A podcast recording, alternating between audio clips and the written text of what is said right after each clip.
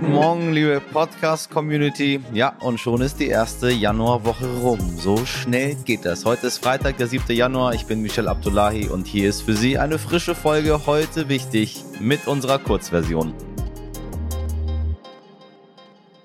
Zuerst für Sie das Wichtigste in aller Kürze. Bund-Länder-Treffen. Heute beraten wieder die Ministerpräsidentinnen der Bundesländer zusammen mit Kanzler Olaf Scholz über weitere Maßnahmen in der Corona-Pandemie. Konkret soll es um eine neue Quarantäneverordnung gehen und eine 2G-Plus-Regel flächendeckend. Zur Impfpflicht sagte Bundesfinanzminister Christian Lindner beim gestrigen Dreikönigstreffen der FDP, er sei nicht mehr prinzipiell dagegen, aber er sei auch nicht positiv entschieden.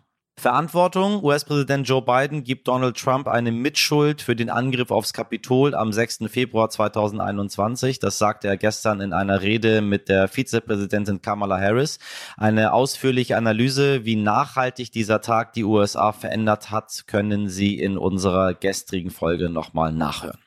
Und drohende Abschiebung. Der Tennisspieler Novak Djokovic darf noch bis mindestens Montag in Australien bleiben. Erst dann wird über seinen Aufenthalt entschieden. Der Grand Slam Rekordchampion war mit unbekanntem Impfstatus und einer Ausnahmegenehmigung zu den Australian Open angereist. Am Mittwochabend wurde dann aber sein Visum widerrufen, weil er die Pandemie-Einreisebestimmungen nicht erfüllte. Schon davor hatten sich viele AustralierInnen über die Sondergenehmigung für den Profisportler geärgert, weil Australien die ganze Corona-Zeit über sehr rigorose Regeln hatte. Die Lage in Kasachstan spitzt sich weiter zu. Was mit Protesten gegen den steilen Preisanstieg von Flüssiggas begonnen hatte, entwickelt sich zu landesweiten Protesten gegen die Regierung. Im gesamten Land gilt der Ausnahmezustand. Die Grenzen für AusländerInnen wurden geschlossen. Auch die Lufthansa fliegt Kasachstan erstmal nicht mehr an. Mindestens 13 Sicherheitskräfte wurden getötet, mehr als 1000 DemonstrantInnen verletzt. Allerdings gibt es aktuell keine einheitliche politische Forderung. Vor allem in der Wirtschaftsmetropole Almaty gibt es Krawalle. In den sozialen Netzwerken sind immer wieder Videos von der Stürmung von Polizeistationen zu sehen. Als erste Reaktion hatte Präsident Tokayev seine Regierung entlassen, bleibt aber selbst noch im Amt. Er hat nun verbündete Staaten um Hilfe gebeten. So schickte Moskau FallschirmjägerInnen ins Nachbarland und auch andere Staaten versprachen Hilfe. Die Armee soll staatliche und militärische Einrichtungen schützen. Andere Länder haben den Einsatz von russischen Militärkräften in Kasachstan mit Besorgnis beobachtet. Die FDP-Bundestagsabgeordnete Renate Alt zum Beispiel fällte ein hartes Urteil. Tokajew begebe sich als zweiter postsowjetischer Autokrat nach Lukaschenko in die komplette Abhängigkeit von Wladimir Putin. Und meine Damen und Herren, ähm, da wir heute über Wirtschaft sprechen, ist Ihnen vielleicht, wenn Sie investiert sind oder die Börse verfolgen, aufgefallen, dass äh, vieles runtergegangen ist, insbesondere Kryptowährungen. Der Bitcoin ist in den letzten Tagen abgestürzt. Jetzt fragt man sich, hm, was hat das eigentlich mit Kasachstan zu tun? Das liegt daran, dass äh, sehr, sehr viele chinesische Miner, also Menschen, die Bitcoins ähm, meinen, wir haben schon darüber hier in dem Podcast ausführlich gesprochen, von China, wo man das nicht mehr darf, nach Kasachstan geflohen sind und dort quasi die Bitcoin-Transaktionen bestätigen, mal ganz einfach äh, ausgedrückt, was dieses Mining bedeutet für Laien. Ähm, ja, und davon sitzen sehr, sehr, sehr viele in Kasachstan tatsächlich. Äh, äh, so ich mich nicht irre, 18 Prozent der gesamten Bestätigungen des Bitcoins, des Netzwerkes, was darüber läuft, findet in Kasachstan statt. Und wenn dort dann das Internet ausfällt, ja, dann fällt der Bitcoin. Ist irre, ne? Da sagt sich der eine oder andere, ich habe von Kasachstan noch nie etwas richtig wahrgenommen. Und dann sehen Sie, es gibt in diesem Land Unruhen und plötzlich fällt bei uns und überall auf der Welt der Bitcoin. 20 Jahre Euro, Herzlichen Glückwunsch, möchte ich gerne sagen. Noch quasi pünktlich zum Jahrestag hat das Statistische Bundesamt gestern eine Schätzung zum Jahre 2021 veröffentlicht und es sieht so, sagen wir mal, semi gut aus. Die Inflationsrate war 2021 in Deutschland nämlich so hoch wie seit 1993 nicht mehr, 3,1 Prozent. Ums gute Geld geht's deshalb jetzt. Und ich spreche mit einem wahren Wirtschafts- und Inflationsexperten, Professor Alois Prinz. Er ist Professor für Finanzwissenschaft Wirtschaft in Münster und hat Bücher wie Die große Geldschmelze oder Europäische Währungsunion für Dummies geschrieben. Wer wäre also besser geeignet, um über die Inflation beziehungsweise den Wertverlust von Geld in Deutschland und der Europäischen Union zu sprechen? Was man an dieser Stelle immer noch sagen muss, Deutschland ist weit entfernt von Zuständen wie in beispielsweise der Türkei, die aktuell um die 36 Prozent Inflation haben, was sich für die Bevölkerung schon bei Lebensmitteln wirklich bemerkbar macht. Deutschland hat dagegen wunderbares Wort, eine sogenannte Vermögenspreisinflation, wie ich im Gespräch mit Herrn Prinz gelernt habe. Aber jetzt hören Sie erst mal selbst. Herr Professor Prinz, ich grüße Sie. Ja, hallo. So, ganz mal direkt Butter bei die Fische. War der Euro eine gute Erfindung?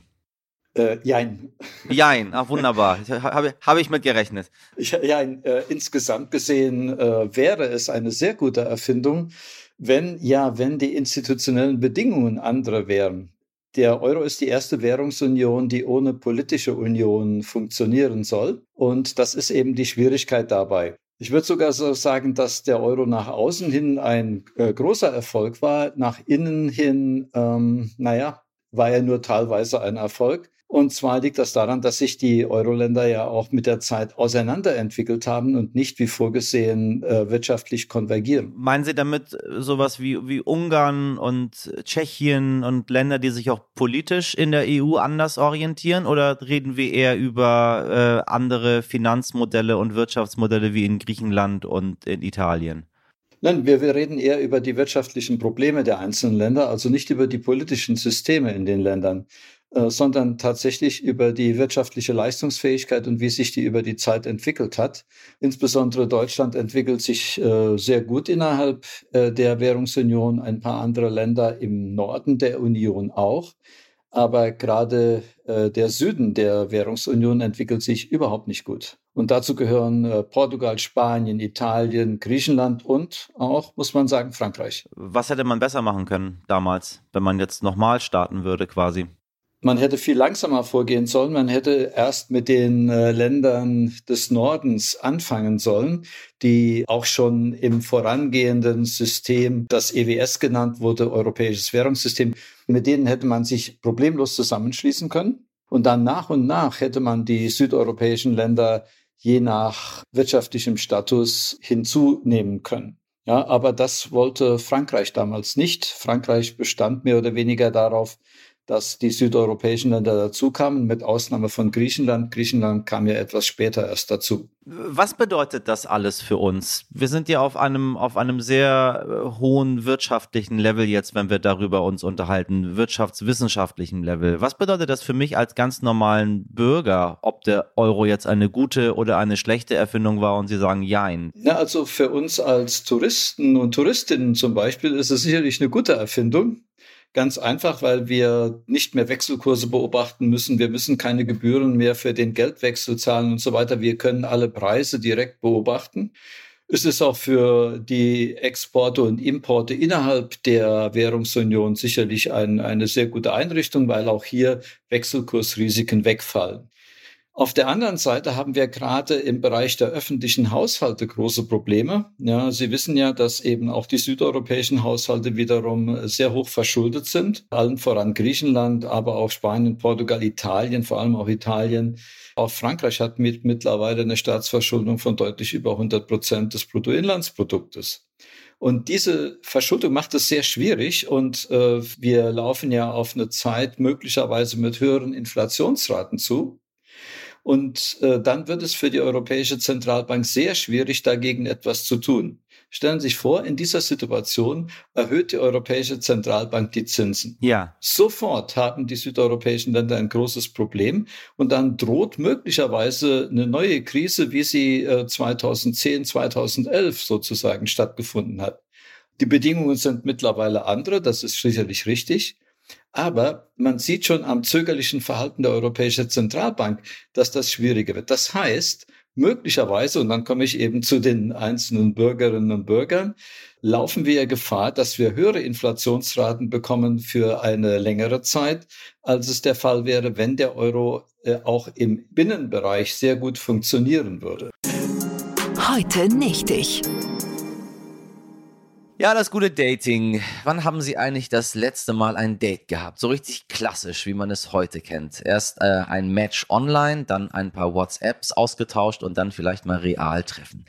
Tinder macht's einem ganz schön einfach, aber ich bin ehrlich gesagt nicht so der Online-Dater, meine Damen und Herren. Dann eher richtig im Club schön die Menschen antanzen, ein bisschen unangenehm sein und sich dann einen Korb holen.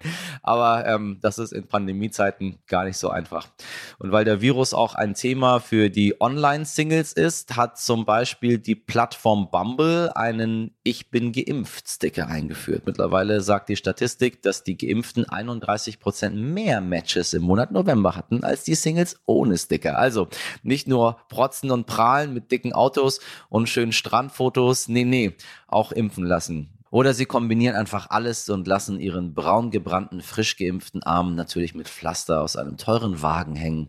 Das Ganze unter Palmen. Dann gibt's ganz bestimmt ein Date. Ja, vielleicht probiere ich das heute mal direkt am Rodeo Drive. Den Arm lässig aus dem Auto hängen lassen. Geld, Liebe, Krieg in dieser Folge waren doch wirklich alle Themen drin. Noch mehr davon hören Sie in unserer langen Version, aber egal welche Version Sie hören, bewerten dürfen Sie sehr gerne beide auf Spotify, Apple Podcast, wo immer Sie möchten. Wir freuen uns darüber. Ich wünsche Ihnen einen tollen Start ins Wochenende. Machen Sie was aus diesem Freitag und den beiden Tagen danach. Wir sehen uns und hören uns am Montag wieder. Ihr Michel Abdullahi.